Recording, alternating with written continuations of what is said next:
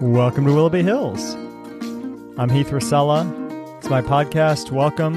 Happy to have you here. Another episode. Strap in. Taylor Lorenz is my guest today. Taylor is an internet reporter, a culture writer.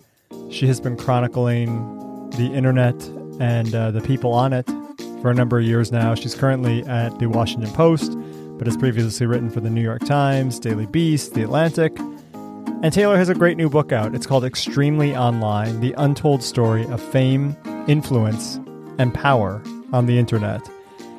And I got to tell you, it was a fascinating read. If you're interested in this kind of stuff, definitely go pick up Taylor's book because she really chronicles the rise of social media, the rise of influencer culture, and the rise of kind of people as brands it's really interesting to track. She she starts in the year 2000 with the development of blogs and goes on from there into Facebook and Twitter and Vine. Remember Vine? I had forgotten about Vine, and there's a whole chapter in there, and, and we'll get to that in the conversation today.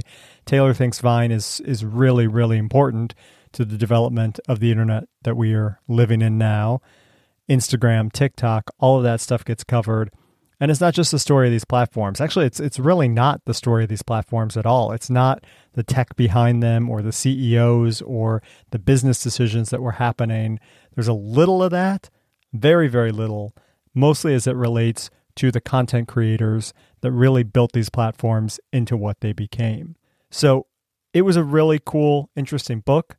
The one thing I've got to say about it is for me, it felt like reading a foreign language at times. I guess it shows how siloed the internet can be. Like there are people that I follow specific to my interests. I've talked to Jimmy DiResta on this show, who's an amazing woodworker and metalworker and all that.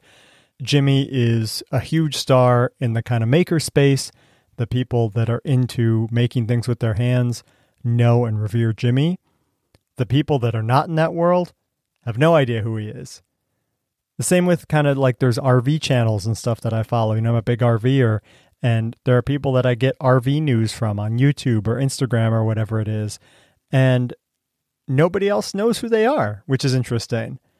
But Taylor's zooming out too and looking at kind of the big, these are like the big Gen Z stars, you know, Logan Paul, Casey Neistat, people like that who I'm kind of vaguely familiar with, but never have really followed, never tracked their work. These are the people that really exploded with, you know, tens of millions of followers and making tens of millions of dollars as these influencers. And it's interesting too because it's a story that in some ways is happening in real time. And those are always the hardest to absorb, right? Like it's easy to look back at history and see the different plot points in a story and say, oh, okay, that's the beginning, middle, and end. But when you're living through something, sometimes it's hard to know exactly where you are. And, you know, Taylor's reporting goes back 20 years in this book, 20 plus years at this point it's stories that I kind of forgot about. I mean, when I started at this old house in 2005, we were trying to figure out digital media and digital video in particular. It was a world that we tried a lot of different things in, never quite found the footing for it within a legacy media organization, never quite found the right backers to make it happen. And we watched from the sidelines as a lot of people that were younger and scrappier and, you know, more versatile than us were really making a killing in, in those early days. And then the book follows right up to modern times and, you know, TikTok influencers and, and that whole world. And this is all interesting for me too, because just tracking the rise of these kind of homemade influencers, if you will, like I've done a lot of work in recent times uh, doing producing and directing for advertising and there's often the request to make something look like an organic TikTok or an organic YouTube video, but bringing in a lot of money and professional resources to do that. So it's kind of interesting to hear the stories of a lot of times these teenagers or young adults that were doing it with absolutely nothing and realizing that, oh, they're setting the blueprint now, which I'm trying to replicate as a, you know, nearly 40 year old man, trying to to make something look seamless and look like it was done in a teen's bedroom when in fact, you know, there's a, a, a 10 person crew behind the scenes and, you know, weeks of editing to make one little video. So, yeah, we had a great talk about the history of the internet, We also end up getting into a lot of things about the future of the internet. I'm very curious with with what's happening at Twitter uh, since Elon Musk has taken over. It has not been the same platform that I am used to. Obviously, Taylor uh, has has the same experience, and we talk a lot about that and just the changes over there, what they've meant for people that, like me, I came up on Twitter, and it's what helped build this podcast in a lot of ways. And now I just, engagement is way down, and uh, I don't really post over there anymore. So we'll talk about that, and we also get into the election in 2024 and the implications of two very old candidates for president in Joe Biden and probably Donald Trump, and what that means relative to digital media, what that means relative to Gen Z. It's a fascinating conversation. Uh, I hope you'll get something out of it. And we also talk a little bit about COVID. I've got to just before we get into it say Taylor has been one of the people that I have been following throughout the pandemic, in addition to her digital media reporting and talking about what's happening on social media. She also has been spreading the word when COVID spikes have been happening, keeping people informed about what type of masks they should be having, how to keep indoor air ventilated, all that kind of stuff. That has been super, super helpful. And I've got to say, has really informed my own approach and my family's approach to the pandemic. We've had COVID once. Knock on wood, hopefully we don't get it again. Trying our best to be as safe as possible. And a lot of that is because of Taylor's social media and the, the uh, information that she is sharing over there. So I really appreciate all the work she's doing there. And before we get to the interview, I've got to just say if you enjoyed this episode today and you want to hear more from Willoughby Hills, sign up for my newsletter.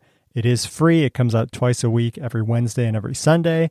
And you'll also get alerted to every new podcast episode when you get on the mailing list. Go to heathracela.com slash newsletter. And if you'd like to support the work that I do here, there are paid options as well. So you can upgrade to a paid membership. It helps keep this podcast going, helps keep the newsletter going, and helps keep bringing interesting guests like Taylor onto the show. So thank you in advance for your support. heathracela.com slash newsletter. All right, here it is. My conversation with Taylor Lorenz. So I want to start with the book, I guess, because you've been on kind of the internet culture beat for a long time. And this book kind of narrows down into that influencer side of it. I'm curious, like, why focus on that piece in particular? What made you want to want to write that book? Yeah, well, the book is about sort of the first 20 years of the rise of social media. So it's about kind of the rise of these different platforms and the way they all emerged and and it really tells the user side of social media. You know i think we've had so many platform specific books that kind of look at the lens of social media through you know just like youtube or the zillion facebook you know books we have or like the social network. But they don't really zoom out and talk about kind of how everything happened how the you know the interplay between these platforms and kind of how users shaped the sort of social media landscape that we have today. Yeah, I mean, it's interesting. Like, I feel like there's this myth out there that kind of the platforms themselves and the founders are these kind of visionaries that just had this brilliant idea one day and it caught fire. And you kind of dispel that myth early on. I mean, talking about like YouTube was originally set up as a dating site, Twitter was going to be a podcasting platform until kind of a last minute pivot like that's kind of interesting to me that just these platforms haven't always been what we think they are but also as you say like the power of of users and actually kind of building these into what they became. Yeah exactly. I think so often exactly like you said people sort of build these platforms thinking they'll be one thing and they really uh, don't end up ever sort of knowing what it will become you know? Like i think when they made you know a podcasting app called Odeo right? Like they could have never imagined they would build this global news service like right. that is sort of what twitter became or same with youtube you know? When they saw people uploading family videos this site, they were like, wait a minute, this is supposed to be a dating site. What what are users doing? And so I just think it's so interesting. Social products are really unique sort of forms of technology in that way, and that they are so sort of a product of their user base, unlike other forms of technology where like obviously like Apple builds their computers for people, but people don't shape the computers back. There's not that push and pull relationship. Sure. It's interesting too, like kind of where you chose to start the book, because I feel like you you started in, in the year 2000 and with blogs And I feel like you could have gone earlier and, you know, AOL chat rooms or GeoCities or, you know, all these different things in the 90s. Yeah. Or, or could have gone later to, you know, when Facebook rose and all. Like, why choose 2000 as the starting place? Yeah. Well, I started writing the book in 2020 and it just felt like there was this time, like, I mean, yes, there was sort of social technology, and I kind of mention it a little bit before the year 2000, but I think the year 2000 was a huge turning point for the internet. Obviously, you know, Y2K, but also just like you started to really sort of see these examples of bloggers, you know, upending sort of traditional power. So, yes, you know, people were in chat rooms, people were socializing prior to that. It's not like the internet didn't exist prior to that. Sure. Like people in those communities, it was not having exactly the same sort of like big impact on culture or politics or whatever. So, yeah, it just really seemed like that stuff started to happen in the aughts, and I wanted to start with blogging um, for that reason. Sure. I mean, part of that uh, influence is obviously just audience and getting people talking, and as you say, kind of upending some of these traditional power structures. Obviously, a piece of it's commercial as well, just people putting themselves out there kind of for the first time as brands, cutting these partnership deals with brands. You dive into that a lot in the book and it's a big shift in sort of how yes. how Madison Avenue viewed the internet and you know tell me about that change, I guess. Hugely, yeah. I mean, I think the aughts were this really interesting time in advertising because so many sort of notions of advertising were shifting due to the internet. You know, you could reach people at scale in a way that you couldn't previously.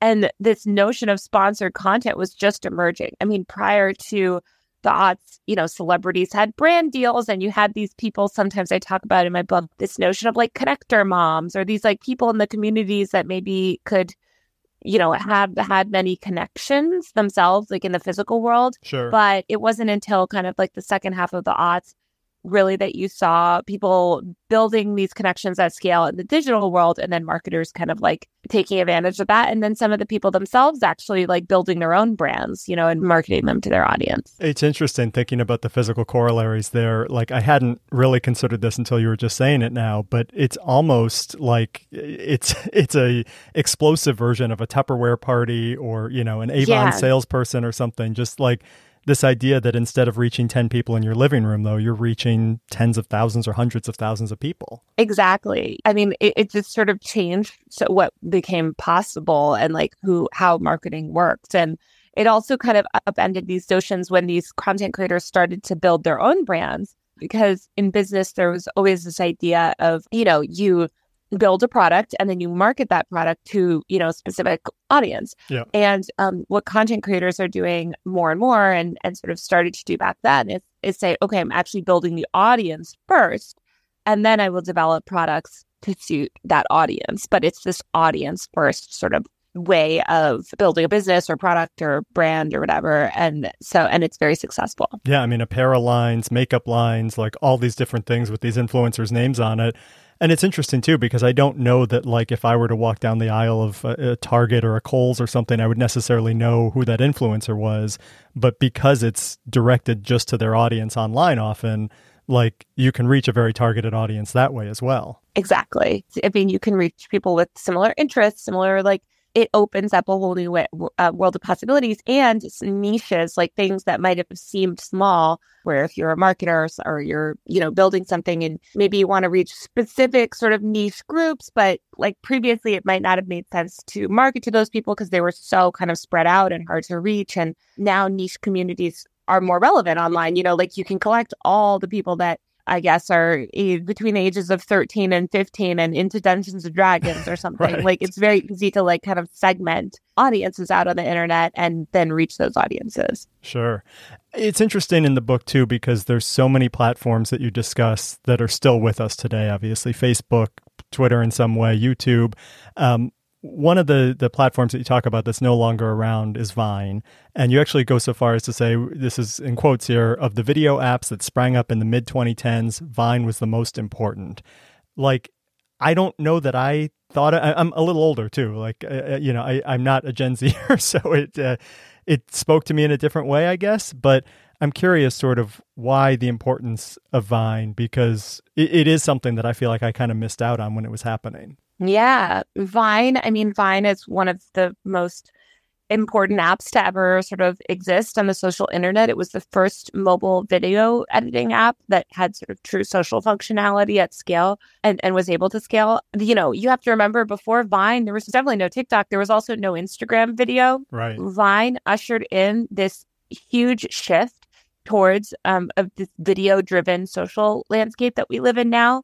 It really sort of mainstreamed video editing and, and posting videos to, you know, a large swath of the population that probably wouldn't have recorded and posted their own videos online before. Like it, we taught people to kind of post that sort of content and there wouldn't be, you know, there would be no TikTok without Vine. Vine was just so impactful in terms of it. And, and also it birthed this generation of content creators that are still some of the biggest content creators today on the internet. Yeah, I mean it's wild, and and it's funny for me again, like kind of generationally. Just there there are people in this book. I enjoyed reading the book, but there's a lot of characters in it that I don't know or, or kind of only vaguely know as like you know actors in in other people's tweets or something. You know what I mean? Like they're not people that I have a direct audience connection to.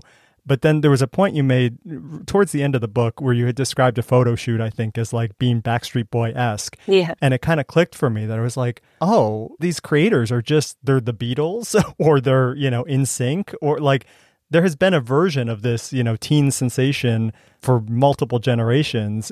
It's just happening on the internet now. And I'm sure the reaction to the Beatles or the boy bands of the 2000s or what, like, it was probably the same with older generations. A hundred percent. Yeah. And I always think about, um, I was a huge NSYNC fan and I always think about, you know, what I would have done if I had access to social media when NSYNC was around. But yeah, I mean, I think that this is fandom and entertainment. And for young, younger people, especially Gen Z people and younger, the internet is the default form of entertainment. It's where you go to discover music or watch shows or you know watch programming or follow sort of people making video content and so you know those are sort of like the big time stars in the entertainment world for them sure. i think yeah. it's just a big shift in sort of media consumption and entertainment and older people don't always sort of recognize it because they think of sort of like a star or celebrity very much as like a movie star right and and kind of needing those traditional gatekeepers you know Yeah. whether it's studios or media or whatever it is to get to the place they are whereas you know you can have a very direct and very instant connection with a fan base i mean sometimes overnight you describe sometimes in the book Yeah, a hundred percent. It can come so fast. And I think that's something that's very different too than previously, because previously you would be in this system and Hollywood is really broken in so many ways. But there were these sort of like structures around it and you weren't your fame didn't happen quite so quickly. I mean, it still happened very quickly, but nothing compared to the internet. yeah And also, you know, people in traditional Hollywood, like kids, especially that became famous in traditional Hollywood, there's so many guardrails. Like they have to be in school a certain amount per day if they're performing on a set, or they have to, they'll have a publicist. And, you know, it's just a different landscape. Whereas kids that blow up on the internet, it's like they're largely living their lives and then they blow up and there's not, you know, it's not like they suddenly get a publicist. So it's just very different. Yeah, I mean, you talk about the communities though that that these groups formed. I mean, sometimes just online, but sometimes physically eh, living together and having these different hype houses and things where they can all kind of create with each other and kind of live that experience together. Because I, I think it was, yeah, like you say, so new that there weren't kind of these traditional things in place to to help them understand or absorb that fame in any way. A hundred percent, exactly. It's just such a wild west kind of industry. There's no regulations. There's no. A lot of managers in the space are really scammy, and so it's just. I think it's definitely hard for young people to navigate. Yeah. On the kind of gatekeeping front, though, there are still some kind of traditional barriers that we see across any industry. You point out race in particular being a challenge, and that, you know, often black content creators aren't getting the same brand deals as white ones or aren't being featured in the same way. How much of that do you think is just a symptom of where we are as a society, and how much of it is I, I don't know, maybe a blind spot on the uh, on the platform side, or like, what do you think it is that that causes that racial disparity? Yeah, it's not really the apps, although I think the apps can inadvertently exacerbate it just because they have these like engagement driven feeds that reinforce a lot of like societal biases Sure. often. But it's a societal bias. I mean, the issue is, is that you know, a beautiful, thin, young, blonde girl like Alix Earle, for instance, or any of these other content creators that have blown up recently, like they are seen as very aspirational. And that is just the that is the beauty standard in the United States. And so you have young girls and young people that want to follow that person. And look up to that person. So they start to get brand deals and becomes, you know, they can they can build this path for themselves. It's much harder for black content creators, disabled content creators, you know, people from different backgrounds. They don't have maybe like the aspirational look or they don't have access to, you know, maybe they're poor and they don't have the same sort of nice clothing that it takes to sort of attract people. And sure. So it's just, you know, it's just very hard. And I think that uh, the internet can kind of just, yeah, as I was saying, like exacerbate these society wide biases and and sort of preferences and so i think those are things that need to be fixed in society before they can be reflected in our tech platforms sure i mean yeah it's it's a mirror of of where we are as a society for sure um on the gatekeeper front too just thinking of again like a traditional system whether it's a newspaper or a tv network or whatever it is there's producers editors reporters there's kind of all these different layers of, of fact checking and making sure that what gets out is as accurate as possible and you know things like that. Obviously when anybody can broadcast from a cell phone you have the challenges of, of disinformation. Uh, you know we've seen that with elections we've seen that with covid. Like what are you seeing in terms of how platforms are trying to tackle disinformation or misinformation? You know, it's really depressing and sad because they are horrible at it. And, right. you know, just wrote a story. I, I, just wrote a story about Threads, which is Instagram's Twitter competitor, yeah. wholesale blocking the word vaccine in the middle of another huge COVID surge that we're you know, entering into, they're just rolling out the fall boosters and now they've blocked the word vaccine. They've blocked the words long COVID. So they weren't letting people with long COVID connect with each other. And I just thought it's such a perfect example of how these platforms cannot moderate. And so they just shut down searches, for instance, for things, or they'll link to a government website, which is very worrying to me. And a lot of people say, oh, well, it's good. They just link to a government website. I mean, as a journalist, I can tell you, you should absolutely not blindly trust the government on anything. You know, uh, right. look at who we have as president sometimes. That, you know, sometimes presidents spread misinformation. If Trump says he won the election just because he's president, does that make it true? Absolutely not. And right. so that's why we need that's why we need journalists and journalism and we these tech platforms they don't like it, it's very messy and so they don't like policing misinformation so they rely on quote unquote official sources and again, as a journalist, our entire job is usually questioning those official sources. Sure. So it's just very bad. Um, I think we need free and open discussion and we need more thoughtful and nuanced moderation. Um, but that would require these tech platforms investing in those things. And they sort of have, you know, shown time and time again that that's not something they care to invest in. Yeah. And I mean, how much of that do you think, like, I don't know if you have a sense of like Zuckerberg or, or Elon Musk or any of these guys, like, how much of that is just like a white male Northern California perspective on the world of just like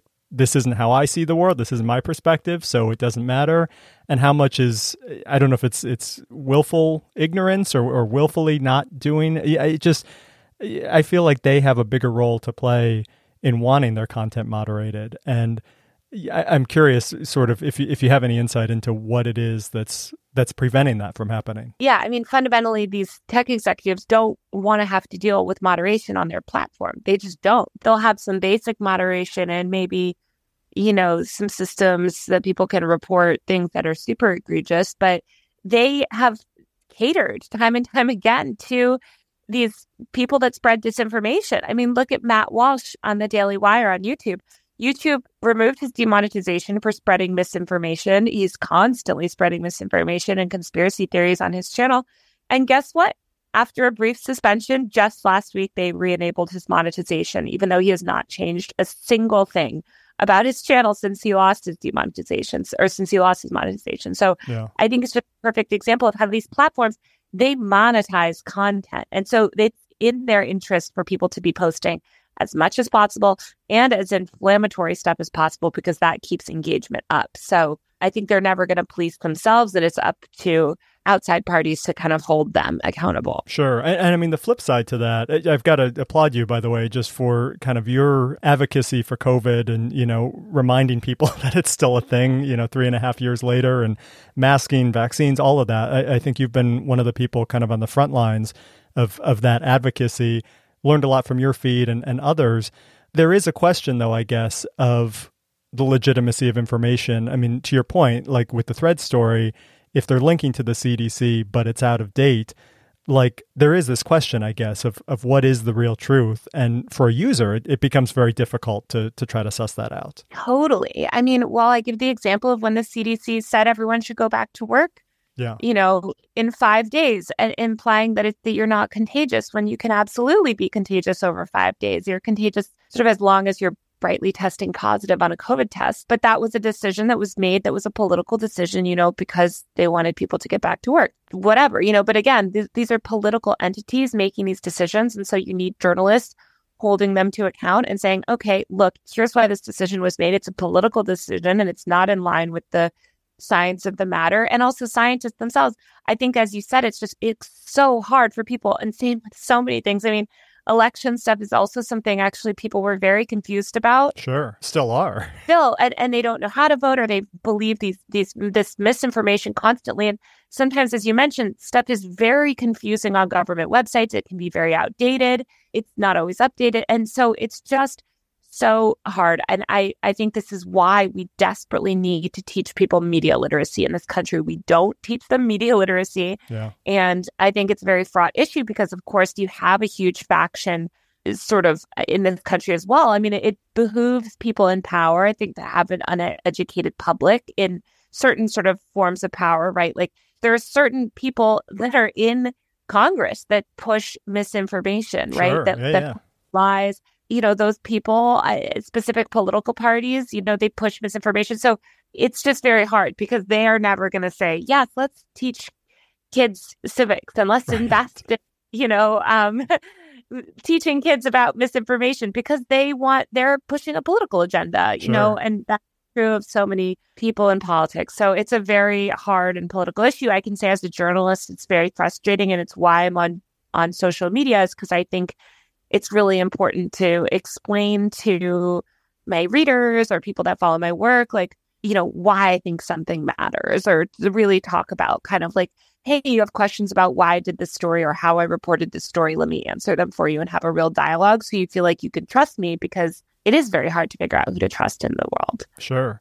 I'm curious, like talking about disinformation and stuff, like my mind, like the stereotype in my mind goes to a, a baby boomer that's, you know, watching Fox News and is on Facebook or, you know, something like that. That's Yeah. kind of the, the idea I have in my head. But I assume it's just as prevalent at the other end of the generational scale. Like you, you've reported a lot on Gen Z. What is their take on sort of digesting the content that they see and understanding the content that they see? Oh my God. I mean, they're just as uh, uh, misinformed as boomers. I hate to say it. Yeah. Um, boomers believe everything they see on Facebook, and, and, you know, Gen Z people often believe everything they see on TikTok. Literally, just before this call, I was just, I was wrapping up another Zoom and checked my Instagram for a minute, and I saw someone my age, somebody that I've knew for over a decade, posting crazy misinformation on her Instagram stories. And Yeah. You know, I had messaged her, oh, this is wrong. And she just doubles down because it validates her beliefs. And you see this happen on TikTok all the time. I don't know if you remember the Wayfair conspiracy where Wayfair, a furniture company, had was selling these big sort of storage chests and they Yeah. had different names like the Maggie chest or the, you know, how furniture companies right, do. right. And of course, people said, oh, well, this is actually a front for child trafficking. And I mean, a huge amount of young people on TikTok still believe that was true.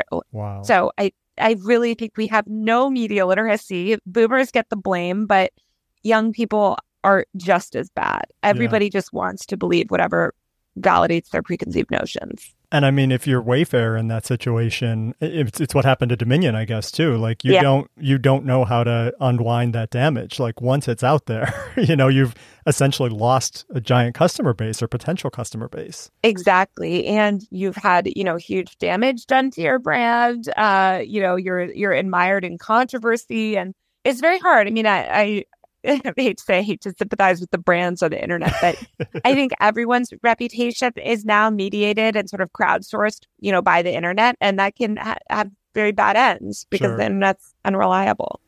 I'm curious too. you- You mentioned politics there, and, and looking ahead to 2024, um, there's an interesting generational shift. Just in the, I mean, Biden's going to be, I think, 81 on election day. Trump is going to be 79, assuming he's the nominee. And it's like Pelosi just said she's going to run for another term. I think there's all these politicians that are like at the at the old end of the baby boom that are still holding on to power.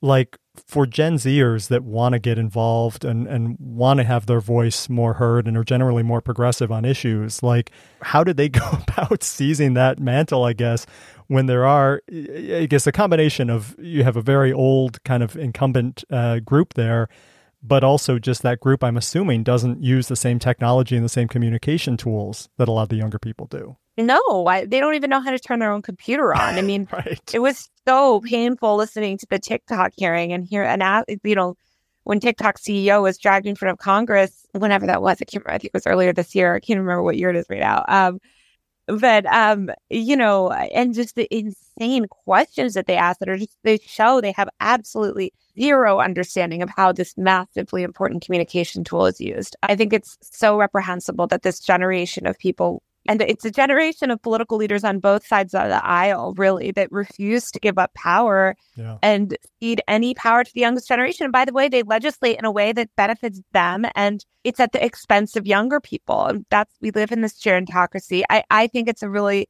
important for young people to work outside of the political system to advocate for change. I think you're quite limited sometimes and maybe you can't, you know, run for office because you've got a you have a lot of student debt or something, you know, but you can still make your voice heard online and and participate in different forms of advocacy and you know, it's you kind of do the best with what you can. We do have I think it's one member of Gen Z in Congress, Maxwell Frost, right. but but yeah, I mean, it's huge. This is the problem with electoral politics and the way it's all structured too. It's just very hard to kind of challenge that establishment yeah. system. And, and I, I, the media establishment kind of goes along with that, and social media oh, yeah. included. Yeah. Yeah. Well, yeah, it's very hard. I want to ask you too. You mentioned being on a lot of these social media platforms, and it's kind of an interesting line, I think, because you are a reporter on them, but you're also a user and and a generator of content. Like, does that line ever get tricky for you to navigate? No, I've always been a user. I, I mean, I started as a blogger myself. Yeah. So, you know, I don't do sponsored content really. Like, I'm not, you know, my job is still like as a journalist. And I guess this book is like the most um, blurred it's ever been in the sense that sometimes I feel like I'm shilling my own merch or something. I post about it so much. I'm like, is this what it's like to be an influencer every day? I guess it is. But yeah, no, I mean, I think having a big audience online has helped me a lot because I, again, I can build trust with my readers and I get a lot of sources. And also, I don't think you can really effectively report on these platforms if you don't use them and use them in the ways that kind of people on there use them and engage with them. And so I think it's just given me a lot of a, a, leg up, I think, on other people that report on this stuff. Sure. I mean, you've been a part of, of legacy newsrooms, though, for most of your career. Like, is that. Not most of my career, the minority of my career. It's been I get, okay. a uh, five, five, five, six years. I guess. Yeah, okay. That that's not a long time, I guess. But yeah. um, thank you for the correction there. Um, but in thinking about sort of like, I feel like there can often be a resistance within legacy media to social media or to to uh, reporters, or you know, I, I've experienced it myself as a producer, even of like you're too out there, you're saying too much, you're giving too much away, you know, whatever it is. Like, have you come up against that with with editors, with other colleagues? And what's your kind of answer to why you're online? Yes. Oh my gosh. Like I like to make that distinction because I think I spending most, you know, like sort of my formative years in, in digital media. So like, you know, I worked for like Mic.com and a lot of these kind of like digital first websites that were really popular in the 2010s. Sure. They had this really any understanding of the internet. And I think it's right now we're in this weird area where most 99% of the legacy media, you know, doesn't understand the internet. But then you have a lot of people like myself that actually have been, you know, as those digital media companies kind of went belly up, were absorbed into the legacy media ecosystem and really get it. And so I've been lucky to work for people that generally get it. My editor right now 100% gets it, you know, but does every kind of senior leader at these places get it? No. And I, I try to do a lot of explaining and right. education and, you know, say like, okay, so here's why this is. And some places are easier to work than others. I mean, I think I really liked my editor so much at the New York Times. I loved my team, but structurally, that place is set up in, in extreme legacy kind of newsroom where it's sure highly restrictive, highly restrictive. And so it's just for someone like me, I just was like, okay, I don't want to work in an re- environment that's so restrictive. I want to be able to write my own books and do my own things. And so, you know, I'm I'm grateful to be at a place like that now. But yeah, it's always this sort of like balancing act, and you always have to kind of explain yourself. Um, yeah. Um, but that's okay. Well, but there's also this challenge too, I think, where in the olden days you could come into a job and kind of prove yourself or you know maybe have some references or something. But like when you come in as as a fully baked personality or, or a brand you know in quotes both of those but like you're a known entity and, and people know your work and, and have an expectation like that baggage for better or worse comes with you to each job. Yeah. Well i think it's for better because, Sure. right because Yeah, you're bringing you're bringing a brand and you're bringing an audience and so you my audience is not dependent on the place that i work. I sort of don't like to be very i mean i don't even have it in my instagram bio like Yeah. where i work because i don't want people to over affiliate me with a specific brand. Like i don't that's you know i want people to follow me for me and give stories to me because i'm me not because i work at a specific place because if you build your audience, you know, just only on working at a specific place, if you leave that place, then your audience is taken away. And Right. I never, ever, ever want to be dependent on an employer because I don't trust any employers because I, you know, I'm a child of the recession and I know how things can go, you know? So yeah, I always give that advice to younger journalists is just build your own audience. Totally.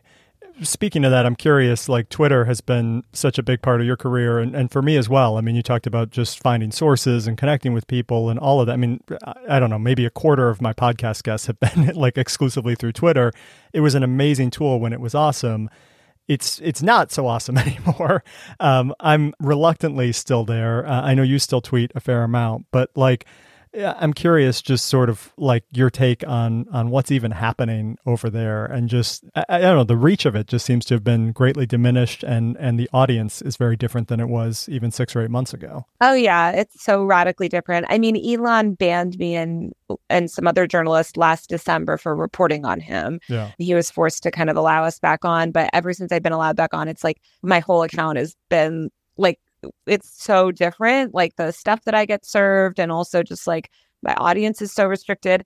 I made the decision about a year ago. I mean, around the time that I got banned, like once I got back on, I just thought because I was banned for asking him for comment and kind of talking about tech stuff. And I thought, and also just because I don't want to feed the platform any, I really don't want to kind of like keep using it for tech news. I want people to follow me elsewhere, like Sure. Mastodon or my newsletter or my YouTube. And so I just made the decision, you know what? I'm not going to use it for tech news anymore. I'm not going to share the stories that I'm reading anymore. I'm only going to use it for COVID advocacy because as somebody that has been affected by COVID and lost people that I care about to COVID, like it's something I really, really, really care about. yeah, So I just figured I, I was going to just delete my feed. And I was like, oh, I should keep my feed. And so I just decided, well, I might as well use it for a good cause. And if I'm going to use it for any cause, I should use it for one that I care about. So I really just use it for advocacy. And I don't care if my audience goes down to zero. I'm like, at least I educated some people about long COVID on the way and Yeah. whatever, you know. right. It's sad. I, I'm with you though. I used to find so many interesting people on there. And now it's just like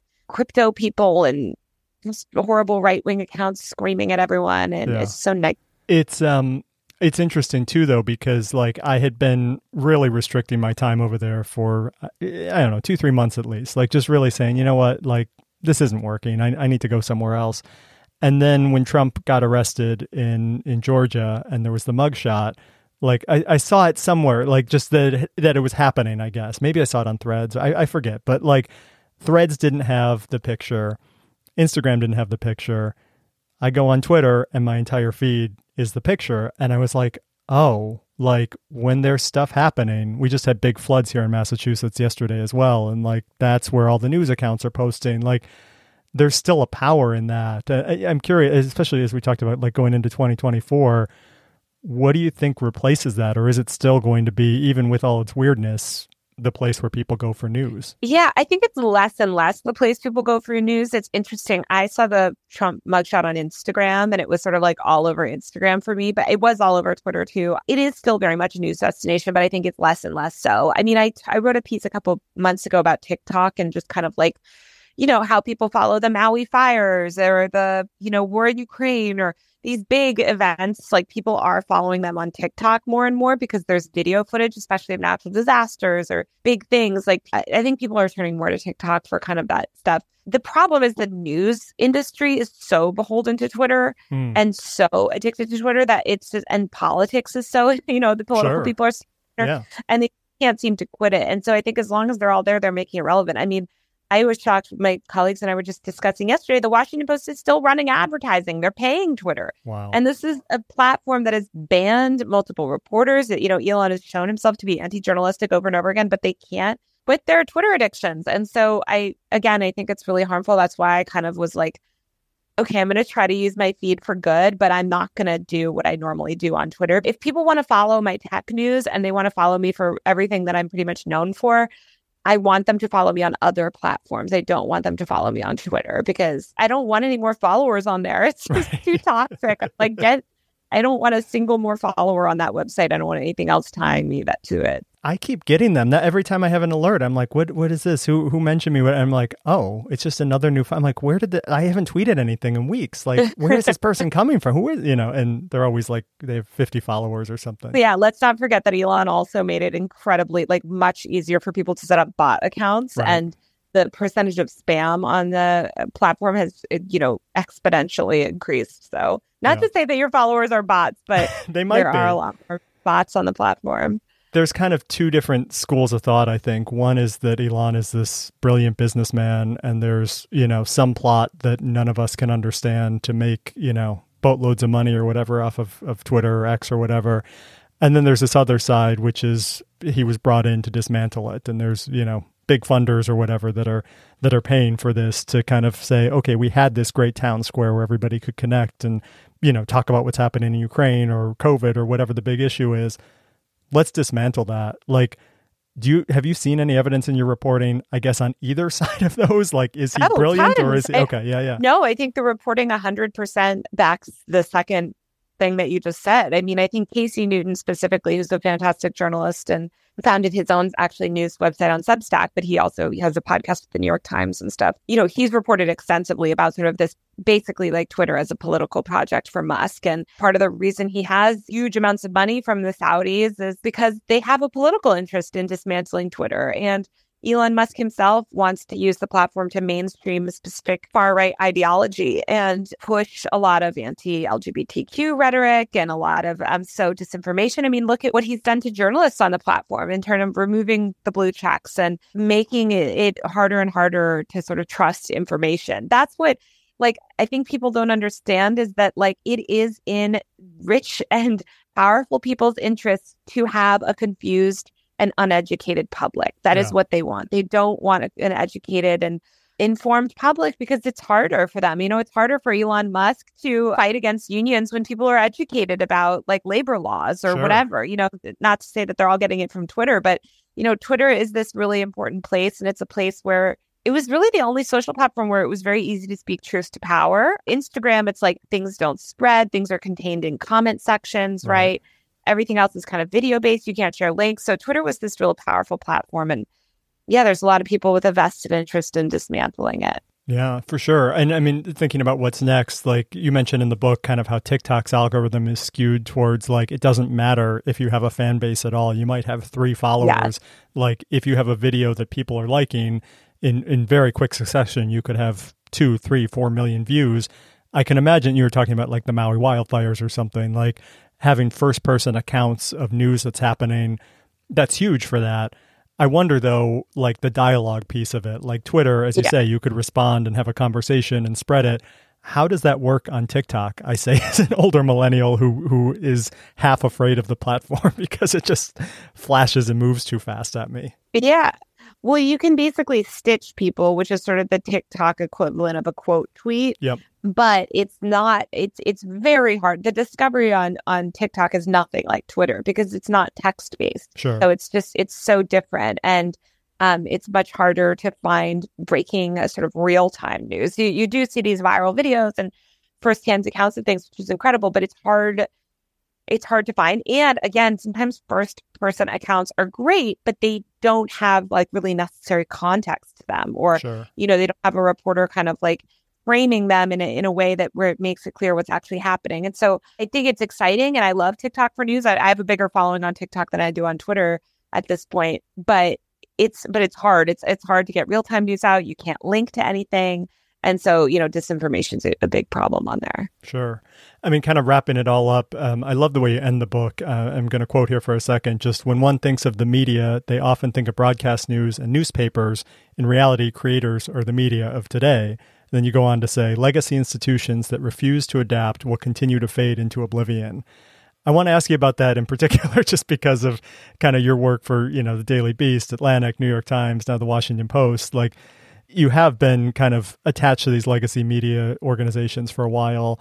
I'm curious, sort of, why you stay and, you know, why you don't just go off on your own or, you know, whatever it looks like in 2023. Yeah. Well, the Daily Beast, I would not consider legacy. They're barely, I mean, they're that, only 15 fair. okay. years old. The digital, um, but, yeah, sure. Yeah, it's like digital media. Um, I would say the Atlantic and the Times and the Post, 100%. Like they're some of the most legacy places. And I do think that there's an incredible value in legacy journalism. I used to not, I mean, I was so anti legacy media until I worked in it. And I, now I, I just am like, wow, you know, like there's a level of resources that you can dedicate to reporting projects that you can't find elsewhere, right? Like no one is going to pay me on Substack to spend three months on a feature story. They're just yeah. not. Like it's it, you have to constantly be like chasing scoops and sort of like doing these fast turnaround opinion pieces. And that's just very hard. And it incentivizes a different kind of reporting. And so I think there's an immense value in the type of journalism that legacy media can support. But I think legacy media, a lot of uh, legacy media is stuck in this really outdated sort of model of journalism and outdated notions of journalism and they fall victim to both sides journalism and you know they give faith to bad actors and they're not you know they want to be the sort of like people in an ivory tower or like telling you we're the authorities and that's just not the world we live in anymore so I, I really hope that like legacy media people can adapt there are some out there you know that are really good um, and then there's people like my editor where my editor is you know, I don't know how old my editor is, but I think he's almost 70. Oh, and, wow. you know, he's not out on TikTok every day, but he really understands it. He really gets it. You know, he's a phenomenal editor and helps me do great journalism. So there's tons of people like that, I think. And maybe they don't always get the credit because they're just sort of like working in these newsrooms. But I, I just wish we had more people like that because I don't think it's an age thing. There are people that are very old that are able to get it. You know, um, I think a lot of people just rely on their age and sort of write it off because they just don't want to learn or adapt or change. Yeah. And it, the, the, the pieces are there. You've got to just kind of, you've got to embrace it and realize that the business model is changing. And, you know, yeah, it's not, uh, it's not what it used to be, but it is what's now. It's not. And I think a lot of people going back to power, legacy media used to have an enormous amount of power. And I think a lot of people who lead these organizations are delusional and they think that the legacy media still has a level of power that it just unfortunately does not. Yeah. That's also because they're maybe in their circles, you know, social circles in DC or New York where they can live in that bubble. But if you get outside of that, you realize, wow, there's a really messy information ecosystem. And a lot of people, I mean, thanks to political uh, agendas too, and Trump saying fake news and stuff, you know, they've lost trust in these institutions. And so that's why we have to build trust with readers. All right, Taylor Lorenz there. Great conversation. I uh, I'm interested in her thoughts on Twitter because it's definitely where my thoughts have been of like, is there something nefarious going on here? And I went back and listened the other day to my interview with Sarah Kendzior back in 2020, and she alludes to something like this as well. So if you haven't heard that interview, go back and listen to it. I think at the time Sarah had said it might be like a, a bad actor or something like that you know, essentially taking Twitter offline. Musk seems to be doing that functionally, but with a veneer of keeping things going. And it's kind of interesting just seeing that all play out. And it was interesting hearing Taylor's insights there. So, yeah, I'm, I'm really glad she was able to join me today. Go check out Taylor Lorenz's book, Extremely Online The Untold Story of Fame, Influence, and Power on the Internet. It tells you a lot about culture, I think, how we got to the moment that we're in now, and helps chart a path forward. Don't forget I publish a newsletter twice a week. Go to heathracela.com slash newsletter to get on the list there, heathracela.com slash newsletter. You can also follow me on social media at Heath Racela is my handle everywhere. I'll talk to you in two weeks. Thank you for tuning in. Thank you, Taylor, for being here. Until next time, stay safe.